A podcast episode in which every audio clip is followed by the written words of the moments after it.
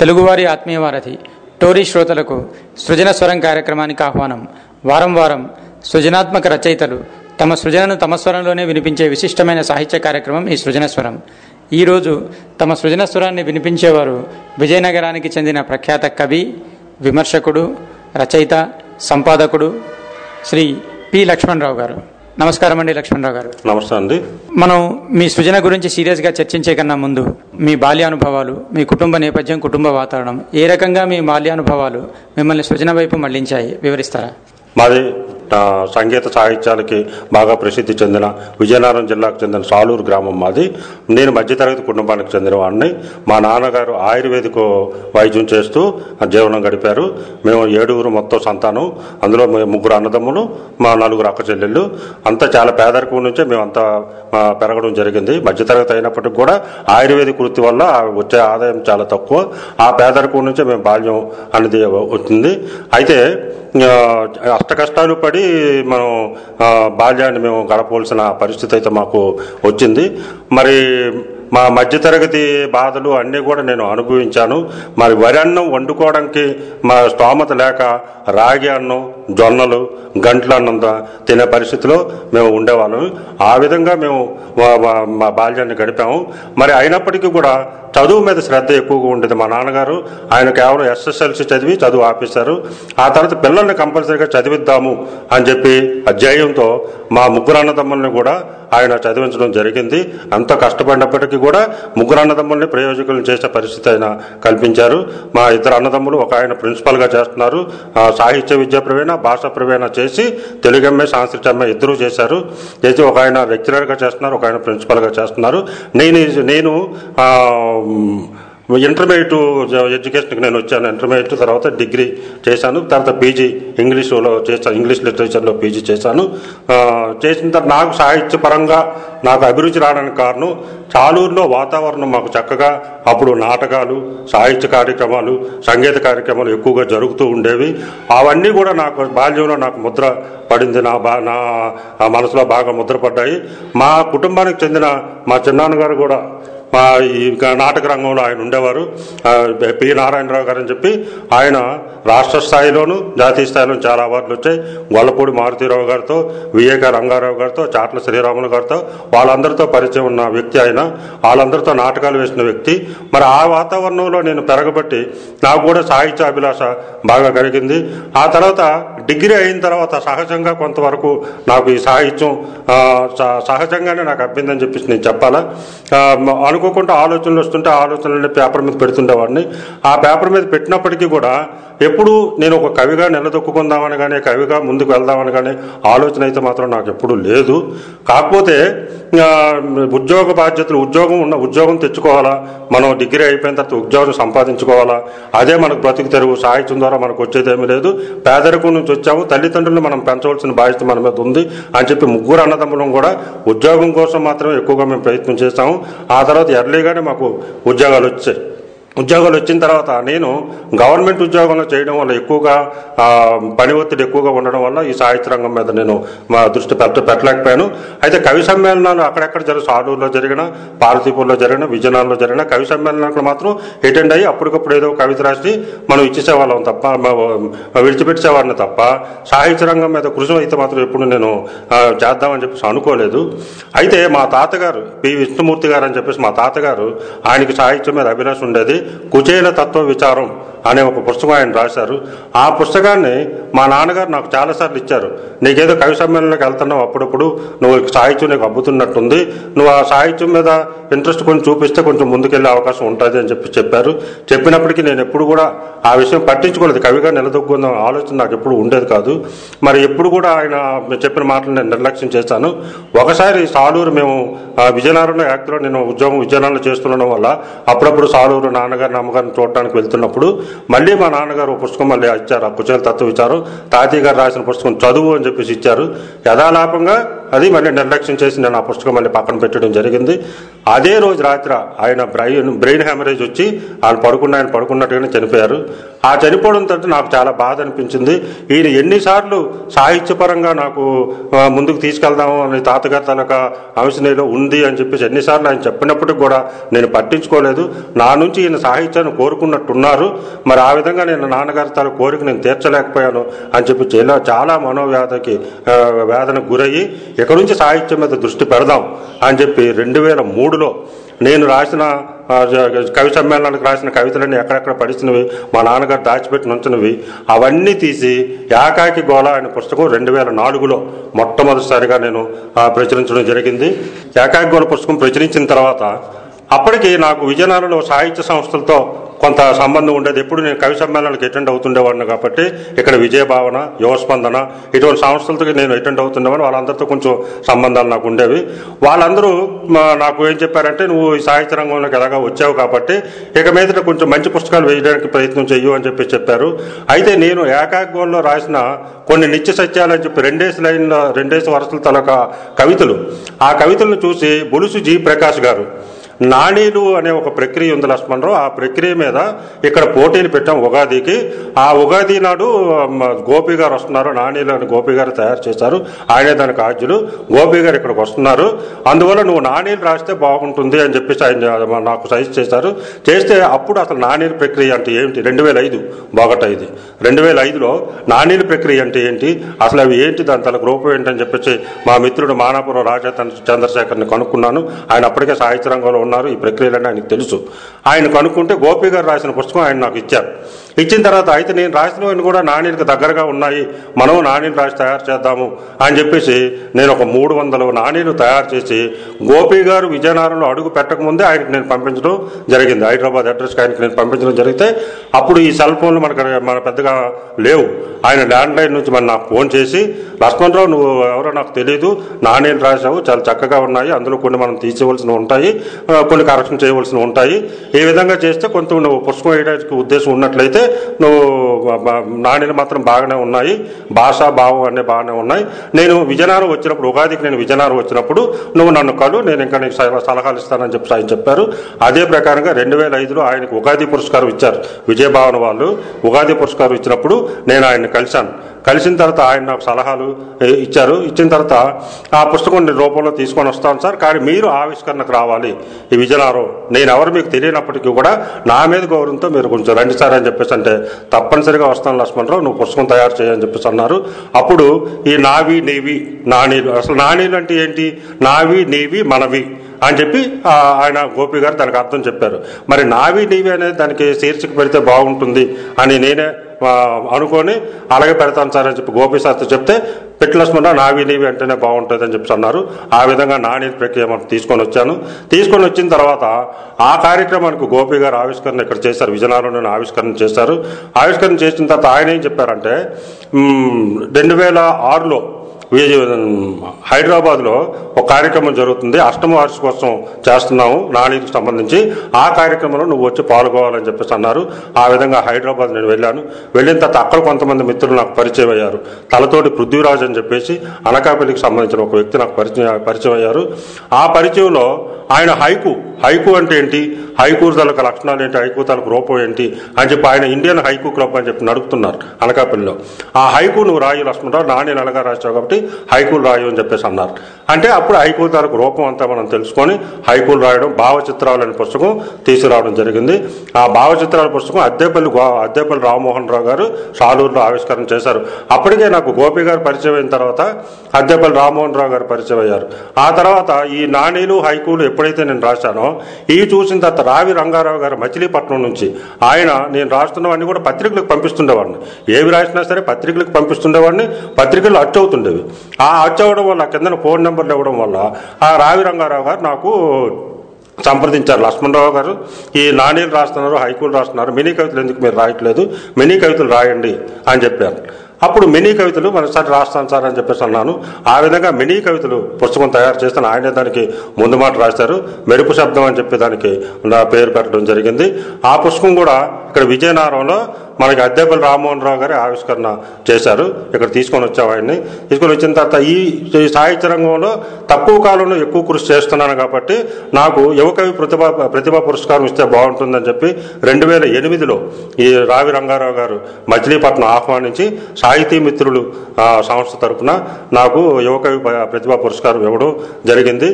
అయితే మరి ఈ ప్రక్రియలన్నీ నేను రాస్తున్నప్పుడు చాలామంది నువ్వు వచన కవిత్వం రాయలేకపోతున్నావు, కేవలం నువ్వు నాణ్యులు ఆయుకులు చిన్న ప్రక్రియను నువ్వు రాస్తున్నావు, వచన కవిత్వం నువ్వు రాయలేకపోతున్నావు అని చెప్పేసి అంటే సరే ఎందుకు రాయలేమో చూద్దాము అని చెప్పేసి సరే వచన ప్రక్రియ ఏ విధంగా ఉంటుంది, మనం ఆ శ్రీశ్రీ తలక ఈ మహాప్రస్థానం ఇవన్నీ చదివి ఉన్నాం కాబట్టి సరే రాసి ప్రయత్నం చేద్దామని చెప్పేసి సరే మరి వచన కవిత్వం అని చెప్పేసి అంటే ఇంకా మళ్ళీ ఒక 30 లైన్లు 40 లైన్లు రాసాకంట మొత్తం దీర్ఘ కవిత రాసి చూపిద్దాం అని పట్టుదలతో నేను అగ్నివృక్షం అని చెప్పేసి పుస్తకం నేటి విద్యా వ్యవస్థ మీద మధ్యతరగతి పిల్లలు విద్యా వ్యవస్థలో ఏ విధంగా పెరుగుతున్నారు, నేటి విద్యా వ్యవస్థలో అలాగే పేదరికం చెందిన పిల్లలు విద్యా వ్యవస్థలో ఏ విధంగా పెరుగుతున్నారు, అదేవిధంగా ధనవంతులైన పిల్లలు వాళ్ళ పిల్లల్ని ఏ విధంగా విద్యా వ్యవస్థలో పెంచుతున్నారు, ఈ 3 కోణాలు తీసుకొని ఆకలి ప్రస్థానం అని చెప్పి ఈ ప్రస్థానం ఎటువైపు వెళ్తుంది, ఏ వెలుగుల కోసం ఈ ప్రస్థానం అని చెప్పి, తర్వాత నెత్తుడు కూడు అని చెప్పి ఇలాగ 3 అంశాలు తీసి ఆ పుస్తకం తయారు చేయడం జరిగింది. అగ్నివృక్షం అనే పుస్తకం తయారు చేయడం జరిగింది. ఆ ప్రస్థానం చివరికి ఏ విధంగా మనం తీసుకుని విద్యా వ్యవస్థ మనం ఏ విధంగా పతనం చేస్తుంది, మన బాల్యాన్ని ఏ విధంగా పతనం చేస్తుంది, మన యవ్వనాన్ని ఏ విధంగా పతనం చేస్తుంది, మన జీవితాన్ని ఏ విధంగా పతనం చేస్తుంది అనే కోణంలో ఆ పుస్తకం రాయడం జరిగింది, అగ్నివృక్షం రాయడం జరిగింది. దానికి రంజనీ కుందుర్తి వారు దానికి అవార్డు ఇవ్వడం జరిగింది. హైదరాబాద్కు చెందిన సంస్థ ఏజీ పార్టీ సంబంధించిన సంస్థ అది మనకి ఆ పుస్తకానికి అవార్డు ఇవ్వడం జరిగింది. ఆ తర్వాత మరి ఇంకా ఎలాగ అన్ని ప్రక్రియలు రాస్తున్నాం కాబట్టి వ్యాసాలు ఎందుకు రాయు లక్ష్మణ్ రావు, వ్యాసాలు రాస్తే బాగుంటుంది కదా అని చెప్పేసి అంటే సరే వ్యాసాలు రాసి చూద్దాం అని చెప్పి మొట్టమొదట ఈ అంతర్యామి అప్పటికి అయ్యగారు శ్రీనివాసరావు గారు, తర్వాత బురుసు జీ ప్రకాష్ గారు ఇక్కడ నుంచి అంతర్యామికి ఎక్కువగా ఈనాడు అంతర్యామికి రాస్తుంటే సరే మనం అంతర్యామికి రాసి చూద్దాం అని చెప్పి రాసి పంపించారు. అది ఆదర్శం ఆచరణ ఆదర్శాలు అని చెప్పి ఒక రాష్ట్ర శీర్షిక రాష్ట్ర పెట్టి పంపించాను. పంపిస్తే అది అచ్చయిన తర్వాత సరే వరుసగా ఇంకా మరి ఆధ్యాత్మికంగా మనం రాద్దాం అని చెప్పేసి అంతర్యామికి రాయడం ప్రారంభించాను. ప్రారంభిస్తున్నప్పుడు మొత్తం మైండ్ అంతా కూడా సామాజికత్వం నుంచి మా ఆధ్యాత్మిక వైపు వెళ్ళిపోతుంటే మరి ఈ వయసులో అది మరి కరెక్ట్ కాదు కదా అని చెప్పి మరి దాన్ని ఆపేయడం జరిగింది. బలవంతాన్ని అది ఆపేసి మరి ఆ జోలికి వెళ్ళకుండా మన సామాజిక వ్యాసాలు రాద్దాం అని చెప్పి సామాజికంగా వ్యాసాలు రాశాను. అయితే నేను ఎక్కువగా రాసిన వ్యాసాలు కానీ కవిత్వం కానీ ఏమైనా నేటి నిజం అనే ఒక పత్రిక ఎక్కువగా నాకు ప్రోత్సహించిన పత్రిక హైదరాబాద్లో మనకి ఉంది. ఆ పత్రిక ప్రతి లక్షవారం కూడా సాహితీ కెరటాలు అని చెప్పి ఒక శీర్షికతో 3 పేజీలు పూర్తిగా సాహిత్యం కోసమే వాళ్ళు కేటాయించడం జరుగుతుంది. ఆ దినపత్రిక అది దినపత్రిక లక్షవారం పూట మాత్రం 3 పేజీలు సాహిత్యం కోసం కేటాయిస్తారు. 4000 మంది సాహితీవేత్తలకు ఆ పుస్తకం వెళ్తుంది. అది గోపి గారు నాకు పరిచయం చేశారు, ఆ పేపర్ను పరిచయం చేశారు బైసా దేవదాస్ గారు అని చెప్పి ఆయన. ఆ పుస్తకాన్ని పేపర్ను నాకు నేను పంపిస్తున్నామని కూడా వేస్తున్నాను. ఆ తర్వాత ఆంధ్రభూమి, విజ్ఞాన సుధ, భావతరంగిణి, తర్వాత ఆకాశిక్కు ఇటువంటి పత్రికలు కొన్ని ఉన్నాయి, ఆ సాహిత్య పత్రికలు, ఆ పత్రికలు సాహితీకరణం ఇటువంటి పత్రికలు, ఆ పత్రికలు అన్నిటికీ నేను పంపించడం జరిగింది. పంపిస్తుంటే వాళ్ళందరూ కూడా వ్యాసాలు వేస్తుండేవారు, కవితలు వేస్తుండేవారు, ఏ ప్రక్రియ నేను రాస్తున్నా అవి వేస్తుండేవారు. ఆ విధంగా ఈ సాహిత్య వ్యాసాలన్నీ కూడా కొన్ని అయిన తర్వాత దగదగ అనే ఒక పేరుతో మనం వేద్దాం, సాహిత్య వ్యాసాలు వేద్దాం అని చెప్పి ఆ పుస్తకం తయారు చేయడం జరిగింది. వ్యాసాల పుస్తకం తీసుకొని వచ్చాను. తీసుకొచ్చిన తర్వాత అసలు ఇప్పుడు సాహిత్య రంగంలో చాలా వరకు మనం ఎదుర్కొంటున్న సమస్యలు, నేనైతే మాత్రం ఏమీ తెలియకుండానే సాహిత్య రంగానికి వచ్చాను. సాహిత్యం మీద ఇంట్రెస్ట్ ఉన్నప్పటికీ కూడా నేను సాహిత్య రంగానికి వచ్చినప్పటికీ సాహిత్యం చాలా అడ్వాన్స్ అయిపోయింది. నేను అందుకోలేంత అడ్వాన్సు సాహిత్యం అయిపోయింది. రకరకాల ప్రక్రియలు వచ్చాయి, రకరకాల ధోరణులు వచ్చాయి, రకరకాల వాదనలు వచ్చాయి, రకరకాల సిద్ధాంతాలు వచ్చాయి. మరి ఈ సిద్ధాంతాలు ఏవి నాకు తెలియవు, ఈ వాదనలు ఏవి నాకు తెలియవు. తెలియకుండా నేను సాహిత్య రంగానికి వచ్చాను. చాలామంది గేలు చేస్తుండేవారు. ఇవన్నీ కూడా నువ్వు ఈ మామూలుగా కాలక్షేపానికి రాస్తున్న రచనలే అనిపిస్తున్నాయి తప్ప మాకు సామాజిక రచనలుగా అనిపించట్లేదు, సామాజిక కోణం అసలు కనిపించట్లేదు అని చెప్పేసి కొంచెం వేళాకోళం చేస్తున్నట్టుగా అనిపించింది. సరే నేను రాస్తున్నాను అంతా సామాజికం గురించి రాస్తున్నాను, అయితే మీ సిద్ధాంతాలకు అనుగుణంగా లేకపోతే లేకపోవచ్చేమో తప్ప నేను పెరగడమే సామాజికంగా పెరిగాను, పేదరికంతో పెరిగాను, ఆకలి అంటే ఏమిటి తెలుసు, వివక్షత అంటే ఏమిటి తెలుసు, వీటన్నిటికీ నాకు వెనకాతల గ్రౌండ్ ఉంది, వెనకాతల వేదికలు ఉన్నాయి, వాటిని దృష్టిలో పెట్టుకునే నా మనోబలకం మీద పడిన ముద్రలే నేను సామాజికంగా ఉంది కాబట్టి ఆ సామాజిక రచనలే నేను చేస్తూ ఉన్నాను. మరి ఆ సామాజిక రచనలు చేస్తున్నప్పుడు మీరు కాదు అని చెప్పి మీరు ఎలాగంటారు అని చెప్పేసి అన్నాను. అన్నప్పటికీ కూడా వాళ్ళు కొంచెం ఏదో ఒక మాట్లాడుతూ ఉండేవారు. మరి ఈ విధంగా ఉంది సాహిత్య రంగం, ప్రోత్సాహకరంగా ఒకవైపు కనిపిస్తుంది, నిరుత్సాహపరిచే విధంగా ఒకవైపు కనిపిస్తూ ఉంది. మరి కనిపిస్తున్నప్పుడు అసలు ఇప్పుడున్న పరిస్థితి ఏంటి, మనం ముందుకెళ్ళాలి అని చెప్పేసి అంటే ఎవరెవరు అడ్డంకి మనకు తెలియజేస్తున్నారు, మరి ఈ వివరాలన్నీ కూడా నిక్కచ్చిగా మనం రాద్దాం, ఏం జరుగుతుందో చూద్దాం అని చెప్పేసి మొత్తం వ్యాసాలు కొంచెం నిప్పు కొంచెం నీరు అని చెప్పి ఈ సాహిత్య రంగానికి సంబంధించిన వ్యాసాలు నేను రాయడం జరిగింది. అవన్నీ కూడా అన్ని పత్రికల్లో వచ్చాయి. వచ్చిన తర్వాత ఆ పత్రికలో అందరూ కూడా ఒక పుస్తక రూపంలో వేస్తే బాగుంటుంది అని చెప్పి వర్ధమాన కవులు ఎదుర్కొంటున్న సమస్యలు, అసలు ఎవరు సాహిత్యవేత్త, సాహిత్యం అంటే ఏమిటి, నేటి పత్రికలు సాహిత్య సేవ ఏ విధంగా చేస్తున్నాయి, నేటి సాహిత్య సంస్థలు సాహిత్య సేవ ఏ విధంగా చేస్తున్నాయి, ఇటువంటి కోణాలన్నీ తీసుకొని ఒక 20 వ్యాసాల వరకు నేను సాహిత్య వ్యాసాలు రాయడం జరిగింది. కొంచెం నిప్పు పుస్తకం తీసుకురావడం జరిగింది. మరి ఆ విధంగా తీసుకొచ్చిన తర్వాత చాలామంది ఆ పుస్తకాన్ని అన్ని సమీక్షలు వచ్చాయి. నేను రాసిన పుస్తకాలు అన్నీ కూడా సమీక్షలు జరిగాయి, అన్ని పుస్తకాల మీద కూడా సమీక్షలు జరిగాయి. ఈ కొంచెం నిప్పు కొంచెం నీరు పుస్తకం సమీక్ష చేస్తున్నప్పుడు మాకు చాలామంది మా అందరిలో ఉన్న భావాలు, మేమెవ్వరూ బయట పెట్టలేని భావాలు నువ్వు చాలా చక్కగా నిక్కచ్చిగా బయటకు చెప్పావు లక్ష్మణరావు గారు, మీరు చాలా ధైర్యంగానే చెప్పారు మొత్తం విషయాలన్నీ కూడా అని చెప్పేసి అంటే, లేదు మనం ఎదుర్కొంటున్న సమస్యలు మనం చెప్పకపోతే ఎవరు చెప్తారు, మరి మనమే చెప్పాలి కదా అని చెప్పే ఉద్దేశంతో నేను చెప్పడం జరిగింది. ఆ పుస్తకానికి కూడా మంచి పేరు వచ్చింది. మరి అవన్నీ వేసిన తర్వాత చింతన వ్యాసాలు, మరి ఆధ్యాత్మిక వ్యాసాలు అప్పుడు కొన్ని రాసున్నా అవి కూడా పత్రికల్లో పడ్డాయి, అవి కూడా పుస్తక రూపంలో తీసుకొస్తే బాగుంటుంది అని చెప్పి చింతన వ్యాసాలు ప్రవర్తన అని చెప్పి పుస్తకం తీసుకురావడం జరిగింది. అవి తక్కువ వ్యాసాలే, ఒక 15 వ్యాసాలు చిన్న పుస్తకం తీసుకురావడం జరిగింది. అంటే అన్ని రకాలుగా అవతల సామాజికంగా మనం పెరుగుతున్నాము, సాహిత్యపరంగా పెరుగుతున్నాము, ఆధ్యాత్మికంగా పెరుగుతున్నాము, మనం సమాజంలో ఒక భాగంగా మనం పెరుగుతున్నాం కాబట్టి అన్ని కోణాల్లో కూడా మనం విస్తృతంగా ఉండాలనే ఉద్దేశంతో మనం ఈ విధంగా అన్ని ప్రక్రియల్లోనూ కృషి చేయడం జరిగింది, అన్ని సిద్ధాంతాల్లో కూడా కృషి చేయడం జరిగింది. కేవలం ఒక సిద్ధాంతమే నమ్ముకొని ఆ సిద్ధాంతం ప్రకారమే మనం రాయడం కరెక్ట్ కాదు. సాహిత్యానికి విస్తృతమైన పరిధి ఉంది, సాహిత్యానికి ఆ విస్తృతమైన పరిధిలో అన్ని అంశాలు మనకు వస్తాయి, అన్ని అంశాలని మనం టచ్ చేసుకుంటూ వెళ్ళాలి అనే ఉద్దేశంతో అన్ని అంశాలను ఆ విధంగా తీసుకొని వచ్చాను. అయితే అప్పటికి నానీలకి నానీల్లో బాగా పేరు వచ్చింది. 2 పుస్తకాలు ఎప్పుడైతే బాగా రాశానో, గోపి గారికి అనుంగ శిష్యుడిగా తయారయ్యాను. 10 మంది బాగా రాసిన వాళ్ళు నా పేరు కూడా బాగా వినిపించడం వల్ల ఎక్కడ నానీలు రాసినా ఎవరు రాసినా సరే ఆ నానీల పుస్తకాలన్నీ నాకు పంపించడం జరిగింది. ఆ విధంగా 150 పుస్తకాలు నా దగ్గర, నానీలు రాసిన వాళ్ళ పుస్తకాలు నా దగ్గర ఉన్నాయి. మరి వీటన్నిటి మీద నేను అప్పుడప్పుడు వ్యాసాలు రాస్తుండేవాడిని, ఒక్కొక్క అంశం తీసుకోవడం. నానీల్లో రైతు గురించి ఎవరు ఏ విధంగా చెప్పారు, నానీల్లో నాన్న గురించి ఏ విధంగా చెప్పారు, నానీల్లో అమ్మ గురించి ఏ విధంగా చెప్పారు, నానీల్లో స్త్రీ గురించి ఏ విధంగా చెప్పారు, ఈ విధంగా ఒక్కొక్క అంశం తీసుకొని మా 150 పుస్తకాలు పరిశీలించి ఎవరెవరు నేను నేర్చుకున్న అంశానికి రాశారు, ఏ అనుగుణంగా రాశారని చెప్పి నా వ్యాఖ్యానం చేస్తూ ఆ విధంగా కొన్ని వ్యాసాలను తయారు చేయడం జరిగింది.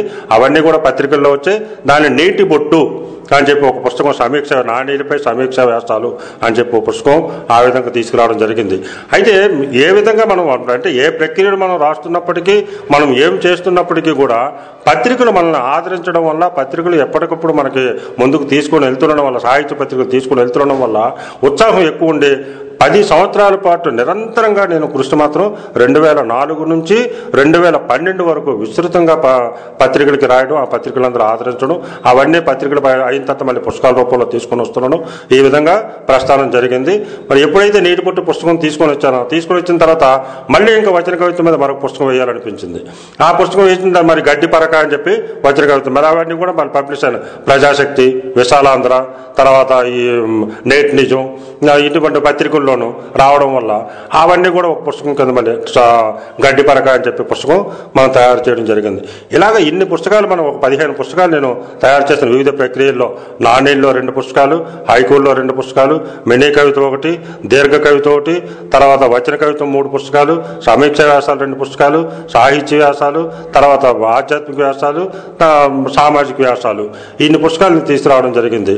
అయితే ఈ ప్రస్థానం జరుగుతూ ఉండగా విజయనగరంలో సాహిత్య సంస్థలతో కూడా నాకు అనుబంధం బాగా ఏర్పడింది. ఎందుకంటే ఎప్పుడైతే చురుకుగా మనం రాయడం మనం పుస్తకాల రూపంలో తీసుకుని వస్తున్నానో అన్ని సంస్థలతోనే ఆ పుస్తకాలు ఆవిష్కరణ చేస్తూ ఉండడం, ఒక్కొక్క పుస్తకం ఒక్కొక్క సంస్థ ద్వారా, విజయనగరంలో ఉన్న సంస్థలు అన్ని సంస్థల ద్వారా నా పుస్తకాలు ఆవిష్కరణ జరిగాయి. అన్ని సంస్థల ద్వారా అంటే నేను ఒక సిద్ధాంతానికి కానీ ఒక సంస్థకు కానీ పరిమితమైన వ్యక్తిని కాకూడదు అని చెప్పి ఉద్దేశంతో అన్ని సంస్థలతోనే అందరితోనే సరదాగా ఉండడం వల్ల, అందరితోనే ర్యాపర్ట్ మెయింటైన్ చేయడం వల్ల అన్ని సంస్థలతో పుస్తకాలు మనం రిలీజ్ చేయడం జరిగింది. ఆ విధంగా సంస్థలన్నీ కూడా నన్ను ప్రోత్సహించడం జరిగింది. ప్రతి సంస్థ కూడా నన్ను పిలిచి ఒక్కొక్క పోర్ట్ఫోలియో నాకు ఇవ్వడము, లేకపోతే నాకు ఈ సభను నిర్వహించడం అని చెప్పి చెప్పడము ఆ విధంగా జరిగింది. ఆ విధంగా కావ్యకర్తగా కాదు కార్యకర్తగా కూడా నేను నిరూపించుకునే ప్రయత్నం చేశాను. ఇక్కడ సాహిత్య సంస్థల నా చేత చేయించాయి. ఎప్పుడైతే నేను ఈ కార్యక్రమాలు అన్నింటిలో విస్తృతంగా నేను కార్యక్రమాల్లో పాల్గొనడం, కార్యక్రమాలు నిర్వహించడం జరుగుతుందో, ప్రభుత్వం నేను బేసిక్గా కోఆపరేటివ్ డిపార్ట్మెంట్లో అసిస్టెంట్ రిజిస్టర్ గెజిటెడ్ ఆఫీసర్గా నేను చేస్తున్నాను. నాకు కలెక్టర్లతోనే, జాయింట్ కలెక్టర్ వీళ్ళందరితోనే మాకు ర్యాపర్ట్ ఉంటుంది. మేము అందరం కలెక్టరేట్లోనే, నా ఉద్యోగం కూడా కలెక్టరేట్లోనే. ఎప్పుడైతే నేను ఈ కార్యక్రమాలు ఇవన్నీ చేస్తున్నానో, లక్ష్మణరావు మరి గురజాడ 150 జయంతి ఉత్సవాలు వస్తున్నాయి. మరి 150 జయంతి ఉత్సవాల్లో నువ్వు పుస్తకం 500 పేజీల పుస్తకం ఇంచుమించు రాష్ట్రంలో ఉన్న ప్రముఖులు 100 మంది ప్రముఖులతో మనం వ్యాసాలు రాయించి ఆయనకు గొప్ప నీరాజనం మనం తెలియచేయాలి, గురజాడకు నీరాజనం తెలియచేయాలని చెప్తే, అప్పుడు వీరబ్రహ్మయ్య గారు అని కలెక్టర్ గారు ఉండేవారు. ఆయన పిలిచి, లక్ష్మణరావు ఈ పుస్తకం గోపాలరావు గారు అనే ఒక అధికార భాషా సంఘ సభ్యులు, ఆయన, నేను, యూఏ నరసింహమూర్తి గారని జగమెరిగిన విమర్శకుడు, ఆయన, మా ముగ్గురికి ఆ బాధ్యత అప్పు చెప్పారు.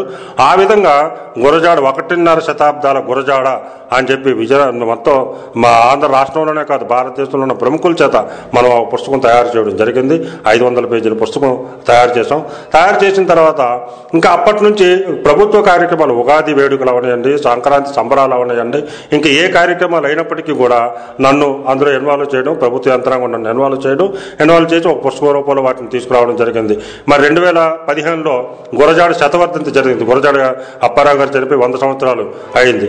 గురజాడ శతవర్ధంతిని కూడా ఒక పెద్ద ఉత్సవంలాగా చేద్దాం, ఇక సారస్వత నిరాజనం చేద్దాం అని చెప్పి ప్రభుత్వ యంత్రాంగం ముందుకు రావడం, ఆ బాధ్యత. అంతకుముందు వ్యాసాలు తయారు చేస్తాం కాబట్టి ఇప్పుడు కవితలు తయారు చేద్దాం. 3 జిల్లాలకు సంబంధించిన వ్యక్తి ఆయన గురజాడ, రాష్ట్రానికి దేశానికి సంబంధించిన వ్యక్తి అయినప్పుడు కూడా ప్రముఖంగా విజయనగరం, శ్రీకాకుళం, విశాఖపట్నం జిల్లాలతో ఆయనకు సంబంధం ఉంది. ఎందుకంటే విశాఖపట్నం జిల్లాలో ఆయన పుట్టారు, రాయవరంలో ఆయన పుట్టారు, విజయనగరంలో ఆయన మొత్తం ప్రస్థానం అంతా జరిగింది. మరి శ్రీకాకుళం జిల్లాకు సంబంధించి ఆయన గిడుగు రామ్మూర్తి గారు తలక స్నేహితుడు, 3 జిల్లాలకు సంబంధించిన వ్యక్తి కాబట్టి 3 జిల్లాల్లో ఉన్న కవులతో ఒక పుస్తకం తయారు చేద్దాం అని చెప్పి ప్రభుత్వ యంత్రాంగం చెప్పినప్పుడు, మరి 3 జిల్లాలకు సంబంధించిన 100 మంది కవులని మనం పిలిచి వాళ్ళ చేత పుస్తకం తయారు చే వాళ్ళందరూ కవితలు రాశారు. గురజాడ సారస్వత నీరాజనం అని చెప్పి గురజాడ మీద కవితలు రాశారు. ఆ విధంగా ఆ పుస్తకం గురజాడ విశిష్ట సంచిక తీసుకురావడం జరిగింది. 2015లో తీసుకురావడం జరిగింది. ఆ పుస్తకాన్ని మొత్తం 100 మంది కవుల్ని మళ్ళీ మనం వేదిక మీదకి పిలిచి వాళ్ళందరికీ ప్రత్యక్షంగా కలెక్టర్ గారి చేతుల మీదుగా పుస్తకం ఆయనకి వాళ్ళందరికీ ఇప్పించడం జరిగింది. ఆ విధంగా తర్వాత మా విజయనగరం ఉత్సవాలు అని చెప్పేసి మా 2015లో చేసాం. విజయనగరం ఉత్సవాలు అంతకుముందు జరిగిన తర్వాత కొన్నాళ్ళ పాటు కొన్ని కారణాల వల్ల ఆగిపోయాయి. మళ్ళీ ఇప్పుడు ఎంఎం నాయక్ గారు అని కలెక్టర్ గారు, ఆ కలెక్టర్ గారు వచ్చి విజయనగరం ఉత్సవాలు చేద్దామని చెప్పి చెప్పారు. మరి విజయనగరం ఉత్సవాలు చేసినప్పుడు అప్పుడు కూడా మరి విజయనగరం ఉత్సవాలు ప్రత్యేక సంచి కూడా తీసుకురావాలా అని చెప్పేసి మా ఆ బాధ్యత కూడా నాకు జక్కు రామకృష్ణ గారు అని చెప్పి డాక్టరేట్ ఒక చేసిన ఆయన ఉన్నారు, ఆయన మా ఇద్దరికి ఆ బాధ్యత తప్ప చెప్పారు. ఆ పుస్తకం కూడా మేము తయారు చేయడం జరిగింది. ఇంకా ప్రింటింగ్ దశలో ఉంది, ఇంకా రాలేదు. ఆ విధంగా ఇప్పుడు కార్యక్రమాలు ఏవి జరిగినా, ప్రభుత్వ కార్యక్రమాలు, కవి సమ్మేళనాలు జరిగినా, లేకపోతే ఏ కార్యక్రమాలు జరిగినా నన్ను ఇన్వాల్వ్ చేయడం జరుగుతూ ఉంది. మరి ఈ సాహిత్య రంగంలో మరి నేను ముందే చెప్పాను కదా, సాహిత్య రంగానికి ఏమీ తెలియకుండా నేను వచ్చాను కాబట్టి ఏదో తెలుసుకుందాం అనే ఒక తపన నాలో మొదటి నుంచి ఉంది. ఎప్పుడైతే మనం ఆషామాషిగా తీసుకోకూడదు, మనం తెలుసుకోవాల్సింది ఎక్కువగా ఉంది, అప్పటికే అడ్వాన్స్ అయిపోయింది అనే ఉద్దేశంతో ఎక్కడ సభలు జరిగినా, అది మీకు విజయవాడలో జరగనివ్వండి, మచిలీపట్నంలో కానివ్వండి, తిరుపతిలో కానివ్వండి, హైదరాబాద్లో కానివ్వండి, విశాఖపట్నంలో కానివ్వండి, ఎక్కడ సభలు జరిగినా 2 రోజులు, 3 రోజులు, 4 రోజులు, వారం 10 రోజులు అయినా సరే నేను సెలవు పెట్టాడు, ఉద్యోగానికి సెలవు పెట్టి ఆ కార్యక్రమానికి వెళ్ళడం. ఆ విధంగా ఎవరెవరు ఏంటని చెప్తున్నారు, వాళ్ళ ప్రసంగాల్లో ఏంటని చెప్తున్నారు, ఎవరు ధోరణి ఏ విధంగా ఉంది, ఏ ప్రక్రియని ఏ విధంగా మనం తీసుకోవాలా, అసలు సాహిత్యాన్ని ఏ విధంగా ఆలోచించాలా, సాహిత్యాలకు దృక్పథం ఏంటి, దృక్కోణం ఏంటి, ఈ విషయాలన్నీ కూడా ఈ సభల్లో ఆ వక్తలు చెప్తుంటే అవన్నీ నాకు చాలా వరకు ఉపయోగపడ్డాయి. ఆ సభలకు నేను వెళ్ళడం, తర్వాత పుస్తకాలు ఎక్కువ చదవడం, మనం రాయడానికి, వీటన్నిటికీ ఒక అధ్యయనం, ఒక పరిశీలన, ఒక అవగాహన లేకుండా సాహిత్య రంగానికి మనం రాకూడదు. వచ్చాము అని చెప్పేసి అంటే నిబద్ధతతో మనం ఉండాలి, నిబద్ధతతో మనం ముందుకు వెళ్ళాలి. ఆ విధంగానైతేనే మనం మా సాహిత్య రంగంలో నిలదొక్కుకోవడం తప్ప ఏదో ఆశాభాషిగా రాసేస్తాం, ఏమన్నా ఒక పారాగ్రాఫ్ రాసి 4 ముక్కలు చేసి అది వచన కవిత్వం అని చెప్పి నిరూపించుకుంటామని చెప్పేసి అంటే ఇప్పుడున్న పరిస్థితుల్లో అటువంటిది మనకు కుదరదు. అందువల్ల వాక్య నిర్మాణం బాగుండాలా, మనం చెప్పిన అంశం, తీసుకున్న వస్తువు బాగుండాలా, మనం చెప్పిన అంశం బాగుండాలా, వ్యక్తీకరణ బాగుండాలా. ఇవన్నీ ఉంటేనే అవగాహన, అధ్యయనం, పరిశీలన, వ్యక్తీకరణ, వస్తువు, ఇవన్నీ కూడా సాహిత్య రంగానికి మనం మాది ఏ ప్రక్రియ మీరు తీసుకున్నప్పటికీ కూడా ఇవన్నీ తప్పనిసరిగా మనకు ఉంటేనే మాత్రమే మనం ఇప్పుడున్న సాహిత్య రంగంలో నిలదొక్కుకోగలం తప్ప లేదు అంటే మాత్రం మనం నిలదొక్కోలేము. లక్ష్మణరావు గారు, ఇక్కడ ఒక విరామం తీసుకుని ఈ విరామం తర్వాత మీరు సృజించిన సాహిత్యాన్ని గురించి మీ స్వరంలోనే వినిపిద్దాం. మీరు రాసినటువంటి హైకులు కొన్ని, నానీలు కొన్ని మీకు నచ్చినవి వినిపించి వాటి వెనకాల నేపథ్యము, అవి ఎలా సృజించడం జరిగింది ఇవి వివరించాలి. అయితే దానికన్నా ముందు అసలు హైకు, నాని, వచన కవిత్వము వీటి మధ్య తేడాలు కూడా మీరు వివరించాలి. ఏంటి బంగారం అలా దిగులుగా కూర్చున్నావు? అమెరికా వెళ్ళడానికి అన్ని సర్దుకున్నావు కదమ్మా, ఫ్రెండ్స్ ను వదిలి వెళ్ళడానికి బాధగా ఉందా?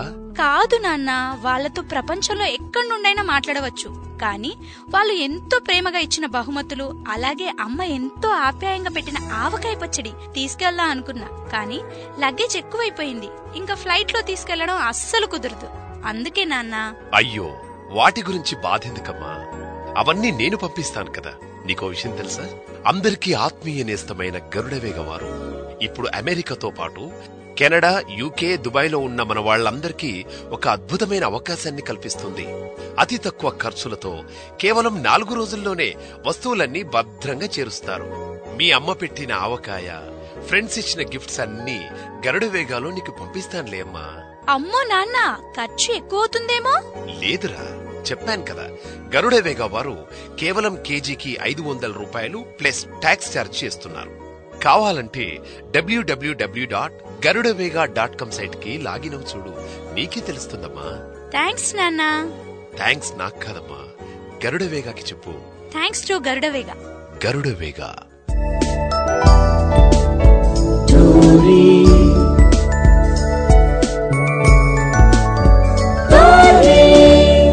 తెలుగువారి ఆత్మీయ వారధి.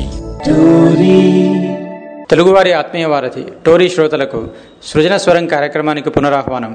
ఈరోజు తమ సృజన స్వరాన్ని వినిపిస్తున్నవారు పి. లక్ష్మణరావు గారు. లక్ష్మణరావు గారి ధార అంటే వాగ్ధార ఎలా ఉందంటే ఒక ప్రవాహంలాగా సాగిపోతుంది. ఆ ప్రవాహ వేగంలో కొట్టుకుపోతూ ఆనందాన్ని అనుభవిస్తూ కూడా మనం వారి నుంచి అనేక విషయాలు తెలుసుకోవాల్సి ఉంటుంది. లక్ష్మణరావు గారు, మీరు సృజించినటువంటి కవిత్వాన్ని మీరు వినిపించి వివరించే కన్నా ముందు అసలు ఈ హైకులు, నానీలు, వచన కవిత్వము వీటి మధ్య తేడాలు ఏమిటి? ఉదాహరణకి నాలాంటి వాడికి అన్నీ ఒకే రకంగా కనిపిస్తాయి. ఒక పెద్ద పారాగ్రాఫ్ రాసి ముక్కలు విడగట్టుకోవటమో, లేకపోతే 2 భావవాక్యాలు రాసి ఒక కవిత్వం అంటామో అనిపిస్తుంది. కాబట్టి కొంచెం చిన్న చూపు ఉండటంలో కూడా ఆశ్చర్యం లేదు. సో ఈ అవకాశాన్ని వినియోగించుకుంటూ మన టోరీ శ్రోతలకు మీరు ఈ మూడింటి మధ్య ఉన్న తేడాలు ఏంటి వివరిస్తూ వాటి సృజనలోని సాధక బాధకాలు కూడా మీ కవిత్వాలను ఉదాహరణగా వివరించండి. ఇప్పుడు 1970 దశకంలో మనకి మినీ కవితా ప్రక్రియ అని చెప్పి చాలా పాపులర్, చాలా ప్రసిద్ధి చెందింది మినీ కవితా ప్రక్రియ. మినీ కవితా ప్రక్రియని మన నారాయణ రెడ్డి గారు, చెన్నారాయణ గారు సౌదామిని ప్రక్రియ, సౌదామిని కవిత, అది మినీ కవిత కాదు, సౌదామిని కవిత అని చెప్పేసి మనం అనాలి అని చెప్పారు. అయితే ఈ మినీ కవితను బాగా ప్రాచుర్యంలోకి తీసుకొచ్చిన వ్యక్తులు పూర్ణచంద్ర గారు, జీవి పూర్ణచంద్ర గారు, అద్దెపల్లి రామ్మోహన్ గారు, గుత్తుకొండ సుబ్బారావు గారు, తన చెంగంపల్లి అశోక్ కుమార్ గారు. వీళ్ళు ఈ 70 దశకంలో ఈ మినీ కవితా ప్రక్రియని తీసుకురావడం జరిగింది, వాళ్ళు ప్రచారం చేయడం జరిగింది. అయితే ఈ మినీ కవితా ప్రక్రియ ఇప్పుడు రకరకాల ప్రక్రియలు మనకు వస్తున్నాయి. అసలు మినీ కవిత ప్రక్రియ తనకు రూపం ఏంటి మనం మొట్టమొదటి చెప్పుకోవాలంటే, మినీ కవితకి ఒక శీర్షిక ఉంటుంది, ఆ శీర్షిక తర్వాత ఒక 12 లైన్లకు మించకుండా ఉంటుంది, తర్వాత కొసమెరుపు తప్పనిసరిగా ఉంటుంది. మినీ కవితలో తప్పనిసరిగా కొసమెరుపు ఉండాలి, శబ్ద ప్రధానంగా మనకి ఉండాలి. ఇది మినీ కవిత తలక రూపం. ఈ 3 ప్రధానంగా మినీ కవిత ప్రక్రియలో ఉంటుంది. ఒక్కోసారి శీర్షిక చదివిన వెంటనే ఆ కవిత ఏంటి, దేని గురించి చెప్పారు ఏంటనేది తెలిసిపోతుంది. ఒక్కోసారి కవిత చదివిన తర్వాత ఆ శీర్షిక మనకి పూర్తిగా అర్థమవుతుంది. చాలామంది దీంట్లో పాపులర్ చెందిన వాళ్ళు మనకు ఎక్కువ మంది ఉన్నారు. చాలా మినీ కవితలు మనకి ఆకట్టుకునే విధంగా చాలా ఉంటాయి. నేను కొన్ని ఉదాహరణలు చెప్తాను. వశీరా అని చెప్పేసి ఒక ఆయన చెప్పారు, కన్ను తెరిస్తే జననం, కన్ను మూస్తే మరణం, రెప్పపాటే కదా జీవితం అని చెప్పి. అలాగే కాళ్ళు తడవకుండా 7 సముద్రాలు ఏదవచ్చు, కానీ కళ్ళు తడవకుండా సంసార సముద్రాన్ని ఈదలేము అని చెప్పి ఆయన అలిసిటి ప్రభాకర్ అని చెప్పేసి. అలాగా చాలామంది మినీ కవితల్లో మంచి మంచివి చెప్పడం జరిగింది. మరి ఆ మినీ కవిత ప్రక్రియ రూపంలో మరి మనం కృషి చేద్దాం అనే ఉద్దేశంతో శ్రీనివాస గౌడ్ అని చెప్పేసి ఒక ఆయన చీరాలకు సంబంధించి మినీ కవిత అంటే స్పేస్ ఫిల్లింగ్ కాదు, ట్రూత్ టెల్లింగ్ అని చెప్పి చెప్పారు. ఒకప్పుడు ఈ ఆంధ్రభూమి, ఆంధ్రజ్యోతి, ఆంధ్రపత్రిక ఇవన్నీ సీరియల్స్ వీటన్నిటిని విస్తృతంగా వేస్తున్న టైంలో ఒక్కొక్క దగ్గర చిన్న ఖాళీ ఉండిపోతే ఆ ఖాళీలో స్పేస్ ఫిల్లింగ్గా ఈ మినీ కవిత వేస్తున్నారు అని చెప్పి ఒక అపవాదు ఉండేది. దానికి ఆయన కరెక్ట్గా సమాధానం చెప్పాడు, ఆ స్పేస్ ఫిల్లింగ్ కాదు ట్రూత్ టెల్లింగ్ అని చెప్పేసి చెప్పారు. ఆ విధంగా మినీ కవితలు చాలా పాపులర్ చెందిన ఉన్నాయి. ఎన్నికలకు ముందు తూనీగా, ఎన్నికల్లో జోరీగా, ఎన్నికలు అయిపోయిన తర్వాత కందిరేగా, రాజకీయ నాయకులు అని చెప్పేసి ఒక ఆయన మన వసుధ బసవేశ్వరరావు అని చెప్పి ఆయన చెప్పారు. ఈ విధంగా చాలామంది మెరుపులు మనకి చేయడం జరిగింది. మినీ కవితలో చాలామందికి ఆకట్టుకోవడం జరిగింది. మినీ కవిత వచన కవిత్వం కంటే మినీ కవిత్వమే ప్రజల్లో ఎక్కువగా నానుతున్న పరిస్థితి ఏర్పడింది. కాళోజీ చెప్పారు జయప్రకాష్ నారాయణ గురించి, పుట్టుకనేది చావునేది, బతుకంతా దేశానిది, జయప్రకాష్ నారాయణ అని చెప్పేసి. పైన శీర్షిక జయప్రకాష్ నారాయణ పెట్టారు, కిందనే పుట్టుకనేది చావునేది, బతుకంతా దేశానిది అని చెప్పి. ఇలాగా చాలా మినీ కవితలు పాపులర్ మనకి ప్రసిద్ధి చెందడం జరిగింది. మరి ఆ మినీ కవితలు రావి రంగారావు గారు ప్రోత్సాహంతో నేను మినీ కవిత ప్రక్రియలోకి రావడం జరిగింది. మరి నేను రాసిన కొన్ని మినీ కవితలు మీకు నేను వినిపిస్తాను. అది ఏ విధంగా ఆ మినీ కవిత రాయడానికి ప్రేరణ కూడా నేను మీకు చెప్తాను. అనాథ గీతం, ఓనమాలు నేర్పిన పల్లె ఆనవాలు కోల్పోతుంది, ఆది ప్రణవనాదం అనాథ గీతం పాడుతోంది అని చెప్పి. అయితే ఇది మనం చెప్పడానికి బాగానే ఉంది, చాలా చక్కగా ఆకట్టుకునే విధంగానే ఉంది. దీని వెనకాతల బ్యాక్గ్రౌండ్ ఏంటంటే, నేను చీపురుపల్లి మండలంలో గొట్టనంది అని ఒక చిన్న పల్లెటూరు ఉంది. ఆ పల్లెటూరులో మా అక్కని, మా పెద్దక్కని ఆ పల్లెటూరు ఇచ్చారు. అక్కడ మా అత్తవారికి ఆ మెట్టినిల్లు అయింది. నేను చిన్నప్పుడు వెళ్తుండేవాడిని ఆ పల్లెటూరు. 6th క్లాసు, 7th క్లాసు ఆ టైంలో నేను వెళ్తుండేవాడిని. మా అక్కను తీసుకొని వెళ్తున్నాను, తోడు వెళ్తున్నాను, తీసుకొని వస్తున్నాను, చేస్తుండేవాడిని. అయితే ఊరంతా కూడా అంతా ఒక లోకిల్లాగా ఉండేది. మొత్తం అంతా ఇటువైపు ఒక వరుస, అటువైపు వరుస ఇల్లులు ఉండి, సాయంత్రం వేసరికి అందరూ కలుసుకొని ఉండి, అందరూ చుట్టబట్టాలు, అందరూ మాట్లాడుకుంటాను, అంతా చక్కగా ఉండడం. ఊరంతా కూడా రచ్చబండ టైప్లో అందరూ సాయంత్రం వేసరికి కలడం, ఇదంతా చాలా చక్కగా నాకు అనిపించేది. నేను ఉండడం సాలూరులో, పట్టణంకి సంబంధించిన ఊరు సాలూరు. అటువైపు పల్లెటూరు కాదు, ఇటువైపు పట్టణం కాదు, కానీ పట్టణానికి చెందిన ఒక ఊరుగా మనం భావిస్తాం. మరి అక్కడి నుంచి నేను ఒక పల్లెటూరు వెళ్ళినప్పుడు చాలా సరదాగా నాకు అనిపించింది. ఆ ఊరు వెళ్ళినప్పుడు 2వ రోజులు, 3వ రోజు, 4వ రోజులు ఉండిపోయేవాడిని. ఆ తర్వాత అక్కడున్న పరిస్థితుల వల్ల మా అక్క వాళ్ళు అక్కడి నుంచి సాలూరు వచ్చడం జరిగింది. అక్కడ బతుకు తెరువుగా అక్కడ సరిగ్గా లేకపోవడం వల్ల మా బావగారు సాలూరు వచ్చిన తర్వాత అక్కడ ఉద్యోగులు ఇచ్చే సాలూరులో స్థిరపడిపోయారు.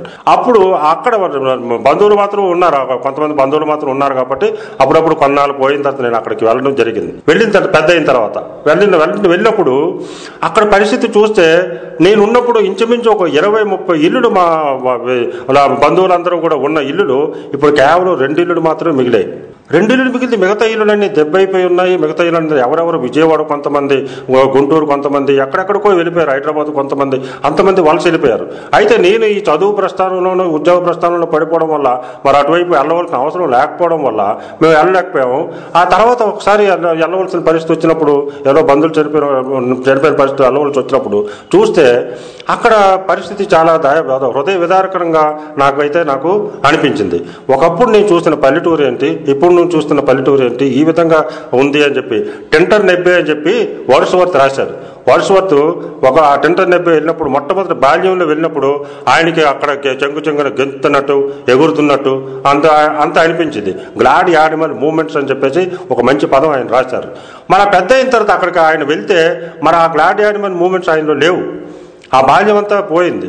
ఇప్పుడు వచ్చి అక్కడ అక్కడ ఏ స్పందన ఆయనకు కనిపించలే. కానీ ఇక్కడ నాకు రివర్స్లో నాకు అయింది. అప్పుడు ఉన్న స్పందన ఇప్పుడు చూస్తే చాలా హృదయ విదారకంగా అనిపించింది. అప్పుడు నాకు అనిపించింది ఏటి ఓనమాలు నేర్పిన పల్లె ఆశువుగా నాకు అక్కడ వచ్చింది. ఓనమాలు నేర్పిన పల్లె ఆనవాలు కోల్పోయింది, ఆది ప్రణవనాథం అనాదికేతం పాడుతుంది అని చెప్పి ఆ కవిత పుట్టడానికి కారణం ఆ విధంగా. మరి ఆ తర్వాత అక్కడ రైతుల పరిస్థితి, ఆ పరిస్థితులు మనం చూస్తే ఒకప్పుడు బ్రహ్మాండంగా ఉండే రైతులు ఉండేవారు. ఇప్పుడు అక్కడ మన రైతుల పరిస్థితి చూస్తే అంత దోపిడీకి గురవడం గట్ట మన జరుగుతుంది. మరి ఆ విధంగా దోపిడీ అని చెప్పి కవిత రాయడం జరిగింది. చేతికొచ్చిన పంట నోటికొచ్చేసరికి దోపిడీ, మార్కెట్ కుట్రలో రైతు బతుకు దళారుడి గారడి. ఈ విధంగా రైతులు ఇప్పుడు ఎదుర్కొంటున్న సమస్యల గురించి మనం చేస్తుంది. ఇలాగ మినీ కవితలు మనం చాలా వరకు మినీ కవితలు మనకి రాయడం జరిగింది. అలాగే పేదవాడి జీవితం అస్థిపంజరం, ధనవంతుని జీవితం ఆస్తిపంజరం, రెండు ఒకటే మనకి. మనం అంటే మా ఒక పదాన్ని మనం వినడంలో పదాను తలక మా నిర్మాణంలో చిన్న తేడా చూపిస్తే ఒక పెద్ద కవిత మనకు పుడుతుందని చెప్పడానికి పేదవాడి జీవితం అస్థిపంజరం, ధనవంతుని జీవితం ఆస్తిపంజరం. ధనవంతుడు కూడా సుఖపడుతున్న పరిస్థితి ఏమి కనిపించలే. అక్కడున్న వాళ్ళ బాధలు వాళ్ళకున్నాయి, వీళ్ళ బాధలు వీళ్ళకున్నాయి. అందువల్ల ఆ విధంగా మా ఒక కవిత చెప్పడం జరిగింది. ఇలాగా మినీ కవితలు అయిన తర్వాత నాణేలు ప్రక్రియ, నాణేలు అసలు అంటే ఏంటి, నాణేల గురించి మనం చెప్పాలి అని చెప్పేసి అంటే మినీ కవితకి తీర్చుకుంటుంది, నాణేకి తీర్చుకుండదు. నాణి 4 లైన్స్ లో ఉంటుంది. ఈ మినీ కవిత అనేది 10 నుంచి 12 వరుసల వరకు ఉంటుంది. నాణి అనేది కేవలం 4 వరుసలు మాత్రమే ఉంటుంది. ఆ 4 వరుసల్లో మొదటి 2 వరుసల్లో ఒక స్టేట్మెంట్ చెప్పాలా, ఒక వాక్యం చెప్పాలి, ఒక వచనం చెప్పాలి మా మొదటి 2 లైన్స్లో. ఆ 2 లైన్స్కు సంబంధించిన స్టేట్మెంట్ని మిగతా 2 లైన్స్ను సమర్థించాలా. అది నాణేల తలక రూపం. అంటే తీర్చుకుండదు, 4 వరుసలు ఉంటుంది. తర్వాత మొదటి 2 లైన్లు ఒక స్టేట్మెంట్ చెప్తాం, మిగతా 2 లైన్లు దాన్ని సమర్థించే విధంగా ఉంటుంది. 20 అక్షరాలకు తక్కువ ఉండకూడదు, 25 అక్షరాలకి ఎక్కువ ఉండకూడదు. అంటే 19 అక్షరాలు ఉంటే నాణి అవ్వదు, 26 అక్షరాలు ఉంటే నాణి అవ్వదు. 20 నుంచి 25 అక్షరాల మధ్యలో మాత్రమే దాని రూపం ఉండాలి. ప్రతి లైన్లో ఎన్ని అక్షరాలు వచ్చినా పర్వాలేదు, కానీ 4 లైన్లో మాత్రమే ఉండాలి. ఆ విధంగా నాణి తరకు రూపం. డాక్టర్ ఎన్ గోపి, ఆచార్య ఎన్ గోపి అని చెప్పి మనం ప్రసిద్ధి చెందిన వ్యక్తి, తెలుగు విశ్వవిద్యాలయానికి వైస్ ఛాన్సలర్గా చేశారు. ఆయన ఈ నాణి ప్రక్రియకి ఆద్యుడు, ఆయన తయారు చేసిన రూపం ఈ నాణి అనేది. మరి నేను రాసిన కొన్ని నాణీలు ఇప్పుడు 300 మంది పైగా పుస్తకాల రూపంలో నాణీల్ని తీసుకొని రావడం జరిగింది. 300 మందికి పైగా రాస్తున్న వాళ్ళు 1000 మందికి పైగానే ఉన్నారు. ఒక ప్రక్రియ, ఒక వ్యక్తి ఉంటుండగా ఆయన అనుచరులు ఎంత ఎక్కువగా రావడం అనేది మన సాహిత్య రంగంలో ఇంతవరకు ఎప్పుడు జరగలేదు. అది నాణీల తలకు ప్రత్యేకత. గోపి గారు బతికుంటుండగానే ఆయన తలకు అనుచరులు 300 పుస్తకాలు తయారు చేయడం, 1000 మందికి పైగా రాయడం, అది ఇంకెవరికీ దక్కలేదు. అది మాత్రం గోపి గారికి మాత్రం దక్కింది. అయితే నాణీల తలక రూపాలు ఒక డైల్యూట్ అవుతున్న పరిస్థితులు కూడా ఉన్నప్పటికీ కూడా గట్టి నాణేలు చాలా మంది రాశారు. కొన్ని మా ఇతర వ్యక్తులు రాసిన నాణేలు ఉదహరించి తర్వాత మిగతా నాణేలు మీకు ఉదహరిస్తాను. చిల్లర భవానీదేవి, ఆవిడ మా సెక్రటేరియట్లో అడ్మినిస్ట్రేటివ్ ఆఫీసర్గా చేస్తున్న వ్యక్తి, ఆవిడ రాశారు. మొట్టమొదట నాణేలు రాసిన మహిళా వ్యక్తి చిల్లర భవానీదేవి. వివాహమా ఎంత పని చేశావు, పుట్టింటికి నన్ను అతిథించేశావు. వివాహమా ఎంత పని చేశావు, పుట్టింటికి నన్ను అతిథించేశావు అని చెప్పి చాలా చక్కని నాని రాశారు. మరి గోపి గారు రాశారు. దహనంలో ఆయన కుడి చెయ్యి కాలలేదు, ఎందుకంటే ఆయన రచయిత ఆయన. అది తర్వాత నేను తిట్టడానికి వెళ్ళాను, ఆయన కొట్టమన్నాడు, గెలిచింది అతడా నేనా అని. ఈ విధంగా నాణీలు చాలా చక్కని రూపాలు చాలామంది రాసిన నాణీలు అయితే ఉన్నాయి. మన ఉదాహరణలు చాలా చెప్పుకోవచ్చు. ప్రత్యేకించి ఆ కార్యక్రమం వచ్చినప్పుడు మా నాణీల గురించి పూర్తి వివరాలు మనం తెలుసుకుందాము. నేను రాసిన నాణీలు మీకు కొన్ని నేను వినిపిస్తాను. ఎదుటివాడు ఎదుగుతున్నాడా అకట ఎంత పని జరిగిపోతుంది, ఎదుటివాడు ఎదుగుతున్నాడా అకట ఎంత పని జరిగిపోతుంది. విలువ లేదని బాధపడితే ఎలాగా, ఒక స్టేట్మెంట్. విలువ లేదని బాధపడితే ఎలాగా, శిల శిలువ దేవుళ్ళే. మరి పిల్లలు ఏడుస్తున్నారు, పిల్లలు ఏడుస్తున్నారు ఓ స్టేట్మెంట్. చాక్లెట్ల కోసం కాదు, పుస్తకాలు బరువు మోయలేక పిల్లలు ఏడుస్తున్నారు ఇప్పుడున్న పరిస్థితులు. ఇచ్చే గుణం అంతమైపోయింది, దోచుకోవడం ఎన్ని రకాలు తెలిసిపోయింది. ఇచ్చే గుణం అంతమైపోయింది ఓ స్టేట్మెంట్. దోచుకోవడం ఎన్ని రకాలు తెలిసిపోయింది, దానికి సమర్థన మాట. డబ్బుతోనే మనుషులను కొలిచే మనుషులే అంటరాని వారు. పిల్లకు పెళ్ళైనా భారం తగ్గలేదు, అప్పుల భారం మొదలైంది. సిద్ధాంతాలన్నీ మటుమాయం, ఒక్కటే మిగిలింది అవకాశవాదం. ఇలాగా నాణీలు మనం తీసుకున్నాం. అవన్నీ కేవలం ప్రబోధకు సంబంధించినగా మనం చెప్తే, ఇంకా సామాజిక సంబంధించిన మనం చూసినట్లయితే ఆది మానవుడు మోగజీవి, మరి ఆధునిక మానవుడు క్రూరజీవి. ఎంత కష్టం వచ్చిందో సృజనాత్మక సంబంధించింది, ఎంత కష్టం వచ్చిందో పర్వతానికి హృదయం ద్రవిస్తుంది జలపాతమై. అన్నపూర్ణ పల్లె నేడు అనాథ, దోచుకునే పట్నం అధినేత. ఈ విధంగా నాణీల గురించి మనం చక్కగా మనం చెప్పుకోవచ్చు. మరి దీని తర్వాత హైకు, అంటే నాణీల కంటే ముందు హైకు ప్రక్రియ మనకు వచ్చింది. ఈ హైకు ప్రక్రియ అనేది ఇది జపాన్ నుంచి వచ్చిన మనకు ప్రక్రియ, జపాన్ జన్బౌద్ధం నుంచి మనకు వచ్చిన ప్రక్రియ. ఇది మొదటి 3 లైన్లు. ఈ దీతాలకు రూపం ఏంటంటే, హైకు తాలకు రూపం ఏంటంటే 3 వరుసలు మాత్రమే ఉండాలి. 3 వరుసలో మొదటి వరుసలో 5 అక్షరాలు ఉండాలి, రెండో వరుసలో 7 అక్షరాలు ఉండాలి, మూడో వరుసలో 5 అక్షరాలు ఉండాలి. 5, 7, 5 మొత్తం 17 అక్షరాలతో మన కవిత పూర్తయిపోవాలి. ఇది హైకు తాలూకా రూపం. ప్రకృతిని మాత్రమే వస్తువుగా తీసుకోవాలి. ఇది హైకు తాలూకా రూపం. మొట్టమొదట మన తెలుగు సాహిత్యంలో గాలి నాసర రెడ్డి అని చెప్పి పశ్చిమ గోదావరికి చెందిన వ్యక్తి, ఆయన తర్వాత ఇస్మాయిల్ అని చెప్పి, వీళ్ళిద్దరూ ఈ హైకులు మన తెలుగు సాహిత్యానికి పరిచయం చేసిన వ్యక్తులు. ఆ తర్వాత తలతోటి పృథ్వీరాజ్ అని చెప్పి ఆయన ఇండియన్ హైకు క్లబ్ అని చెప్పి పెట్టి ఈ హైకు ప్రక్రియని చాలా వరకు ప్రసిద్ధి తీసుకుని వచ్చారు. రాష్ట్ర స్థాయిలోను జాతీయ స్థాయిలోను ఎన్నో సభలు, హైకులకు సంబంధించిన సభలు పెట్టారు. ఈ హైకు ఒక మన తెలుగు సాహిత్యంలోనే కాదు, సంస్కృతం, గుజరాత్, తర్వాత ఇంగ్లీష్, ఈ అన్ని ప్రక్రియల్లో కూడా ఇది మనకి కొనసాగుతూ ఉంది. అయితే ఈ హైకు ప్రక్రియ జపాన్ నుంచి మనకు వచ్చింది. కాబట్టి జపాన్లో అక్షరమాల 200 అక్షరాలు వాళ్ళకి ఉన్నాయి. వాటిని ఓంజిలు అనే వాళ్ళు అంటారు, మన యొక్క అక్షరాలు అంటాం, వాళ్ళు ఓంజిలు అంటారు. ఒక్కొక్క అక్షరానికి ఒక్కొక్క పదం వాళ్ళకి. ఇక మనకు అక్షరమే, మనకి అక్షరం పదం మనకు కాదు. 4-5 అక్షరాలు, 2-3 అక్షరాలు, కనీసం 2 అక్షరాలు కలిస్తేనే మనకు పదం అవుతుంది. కానీ వాళ్ళకి ఒక అక్షరం ఒక పదం. అందువల్ల 5 అక్షరాలంటే 5 పదాలు, 7 అక్షరాలంటే 7 పదాలు, మళ్ళీ 5 అక్షరాలంటే 5 పదాలు, 5, 7, 5 ఆ విధంగా వాళ్ళు రూపొందించుకుంటే పదాల రూపంలో వాళ్ళకు వచ్చాయి. కాబట్టి వాళ్ళకి అర్థం వస్తుంది, వాళ్ళు రాయడానికి అవుతుంది. కానీ మన తెలుగు దగ్గరికి వచ్చేసరికి అక్షరాలను మనం తీసుకున్నట్లయితే 5, 7, 5 తీసుకున్నట్లయితే మనకి కుదరదు, మనం రాయలేము అని చెప్పి తెలుగు భాష హైకుకి అనుగుణంగా లేదు అని చెప్పేసి ఒక వాదన మాత్రం ఉండేది.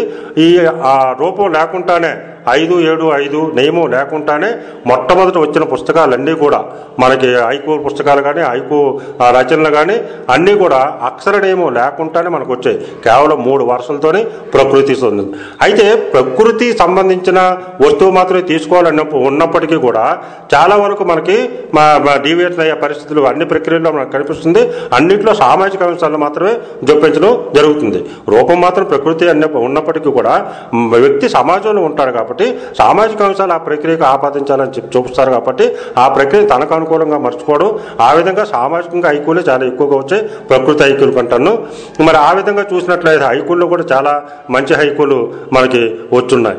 మరి ఇప్పుడు మనం చూడాలంటే, నేను నేమో లేకుండాను ఒక పుస్తకం రాశాను, నా హైకు రచన చేశాను, నియమంతో ఒక పుస్తకం రాయడం జరిగింది. నియమాలు లేకుండా భావచిత్రాలు అనే హైకు పుస్తకం తీసుకురావడం జరిగింది.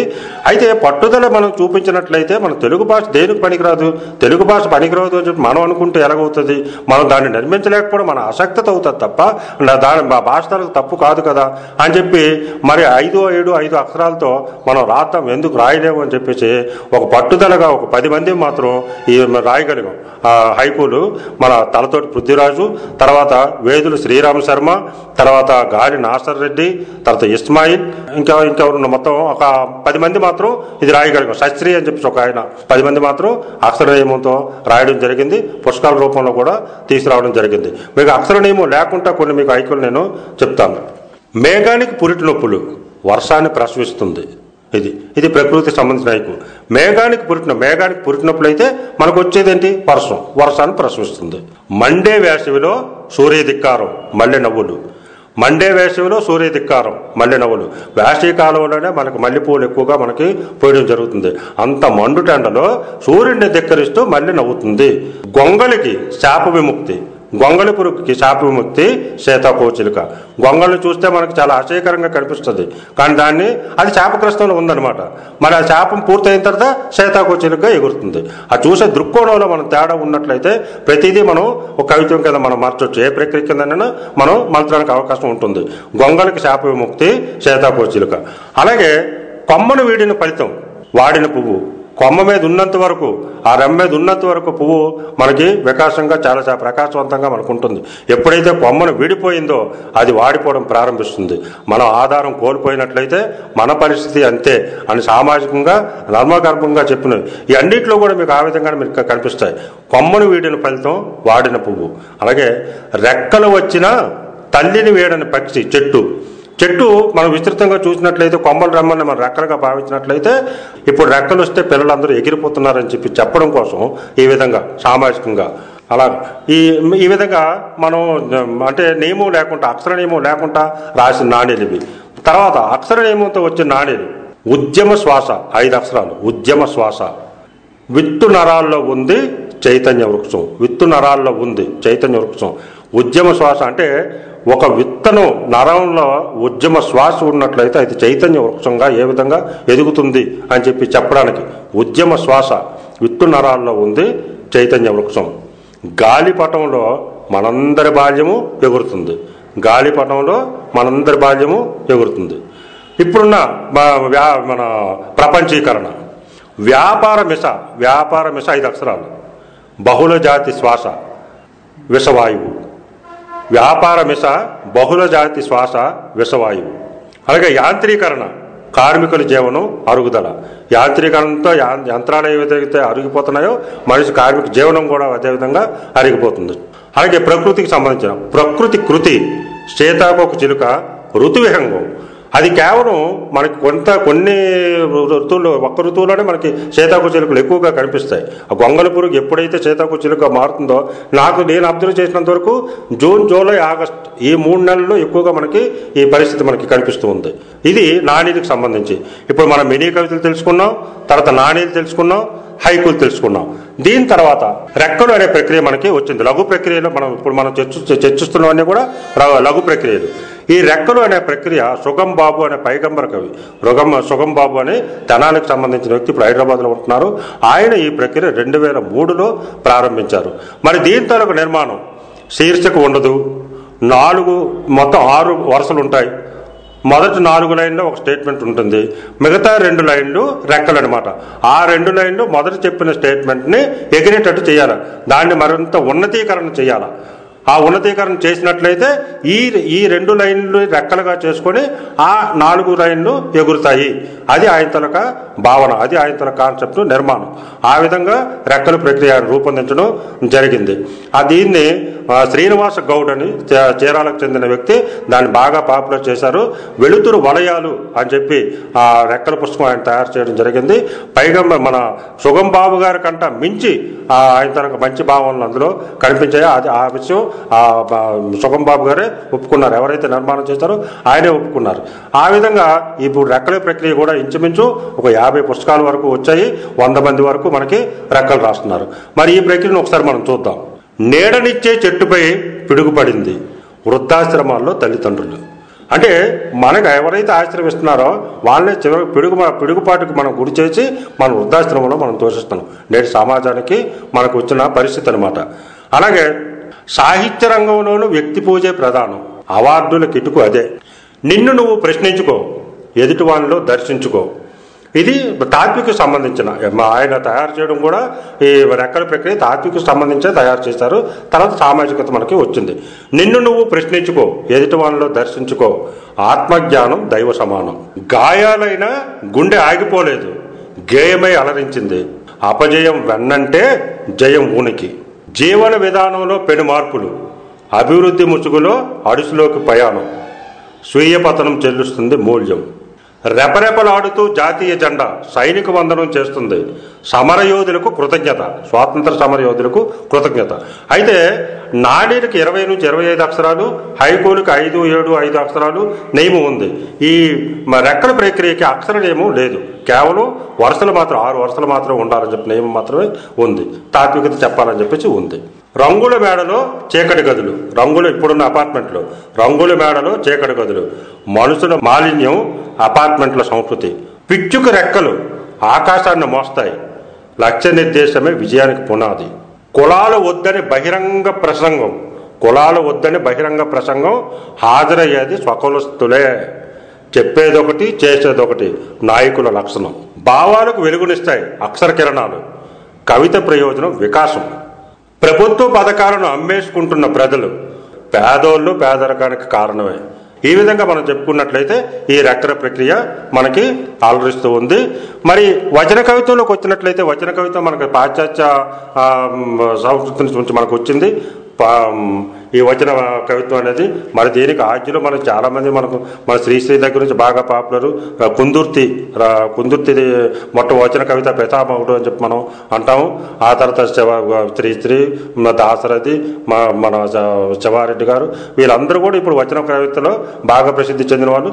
మా దేవరకొండ బాలగంగాధర్ తిలక్, వీళ్ళందరూ కూడా పగడ్బందీగా రాస్తున్న వచన కవులు.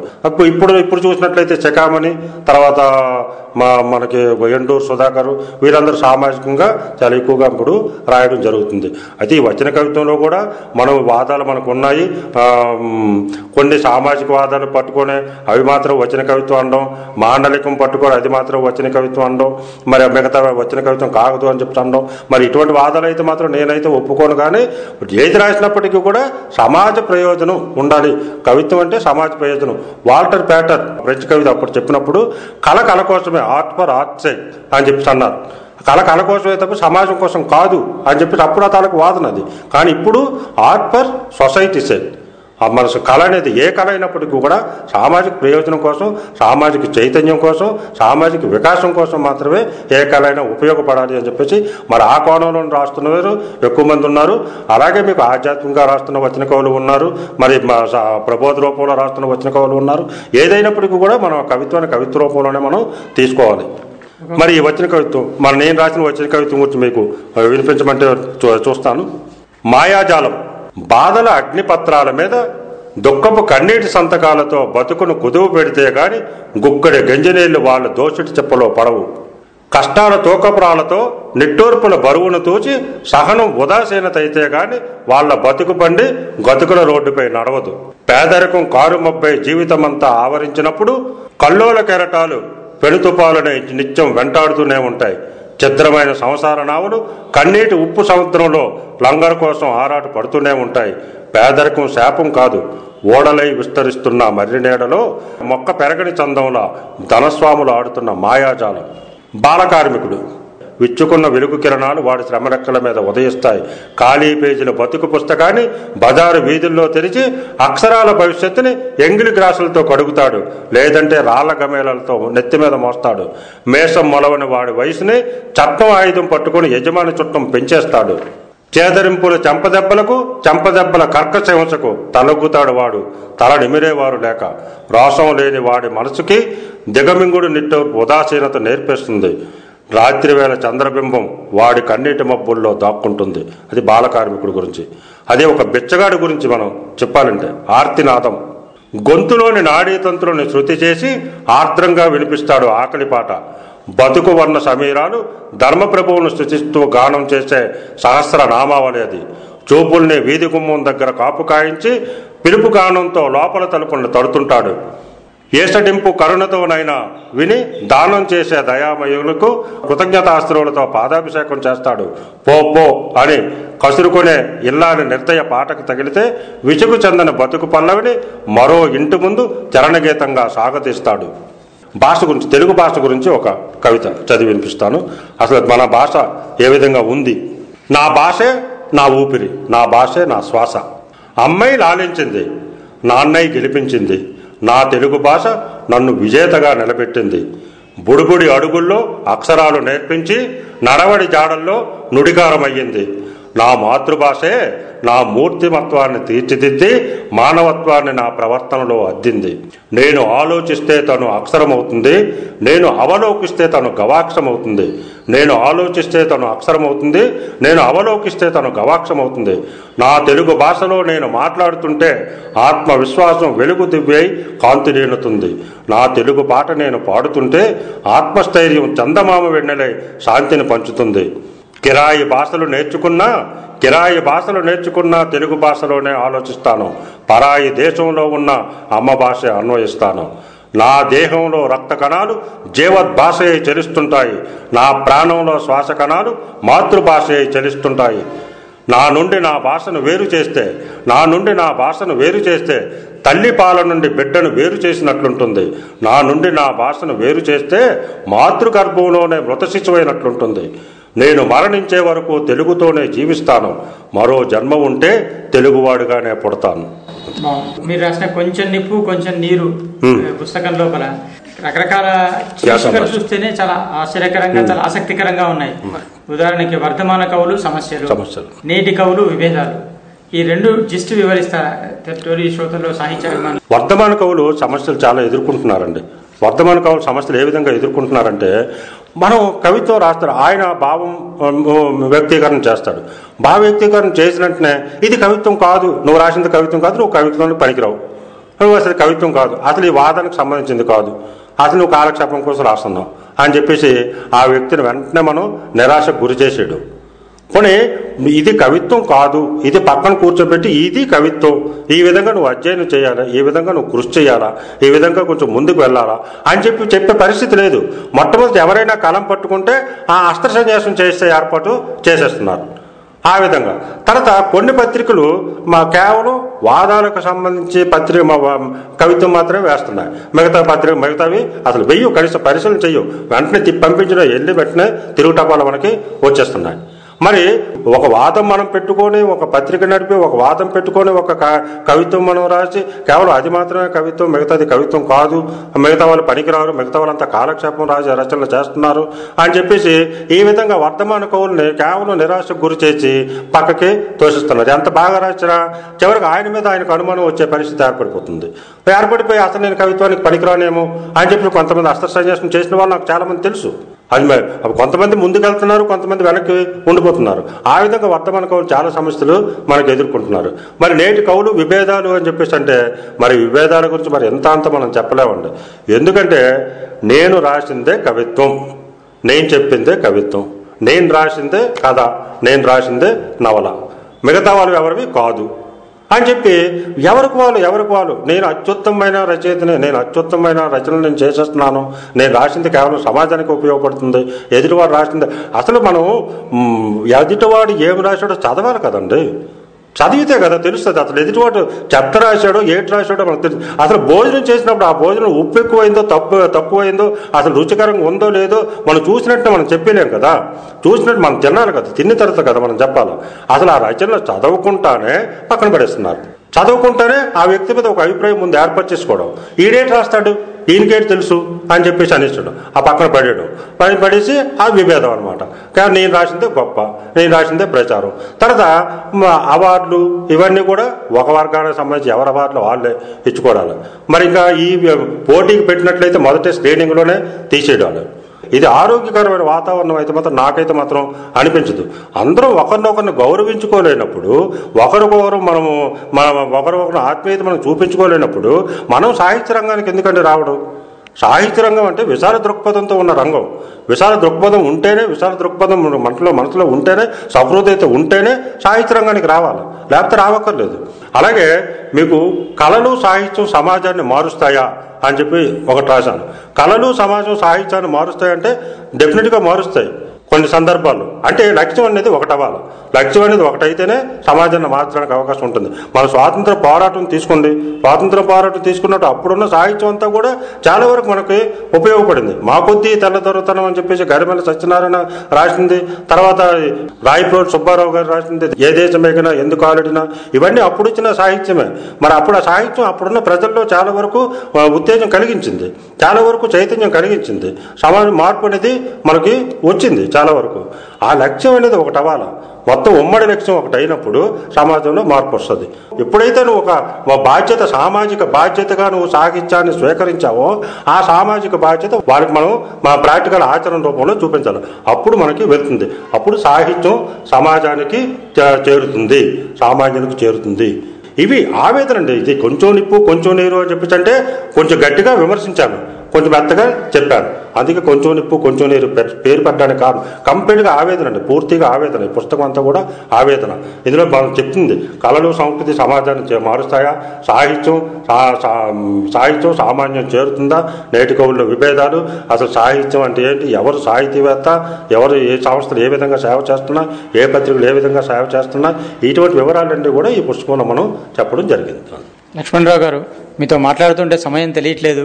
ఇంకా బోల్డ్ అనే విషయాలు తెలుసుకోవాల్సింది, కానీ సమయాభావం వల్ల మనం ఈనాటి సృజన కార్యక్రమాన్ని ఇంతటితో ముగిద్దాము. మరొకసారి అవకాశం దొరికినప్పుడు మరింత విస్తృతంగా చర్చించుకుంటాం. ధన్యవాదాలు. ఇది ఈనాటి సృజన స్వరం కార్యక్రమం. వచ్చే వారం మరో విశిష్టమైన రచయిత సృజన స్వరంతో మీ ముందుకు వస్తాను. కస్తూరి మురళీకృష్ణ.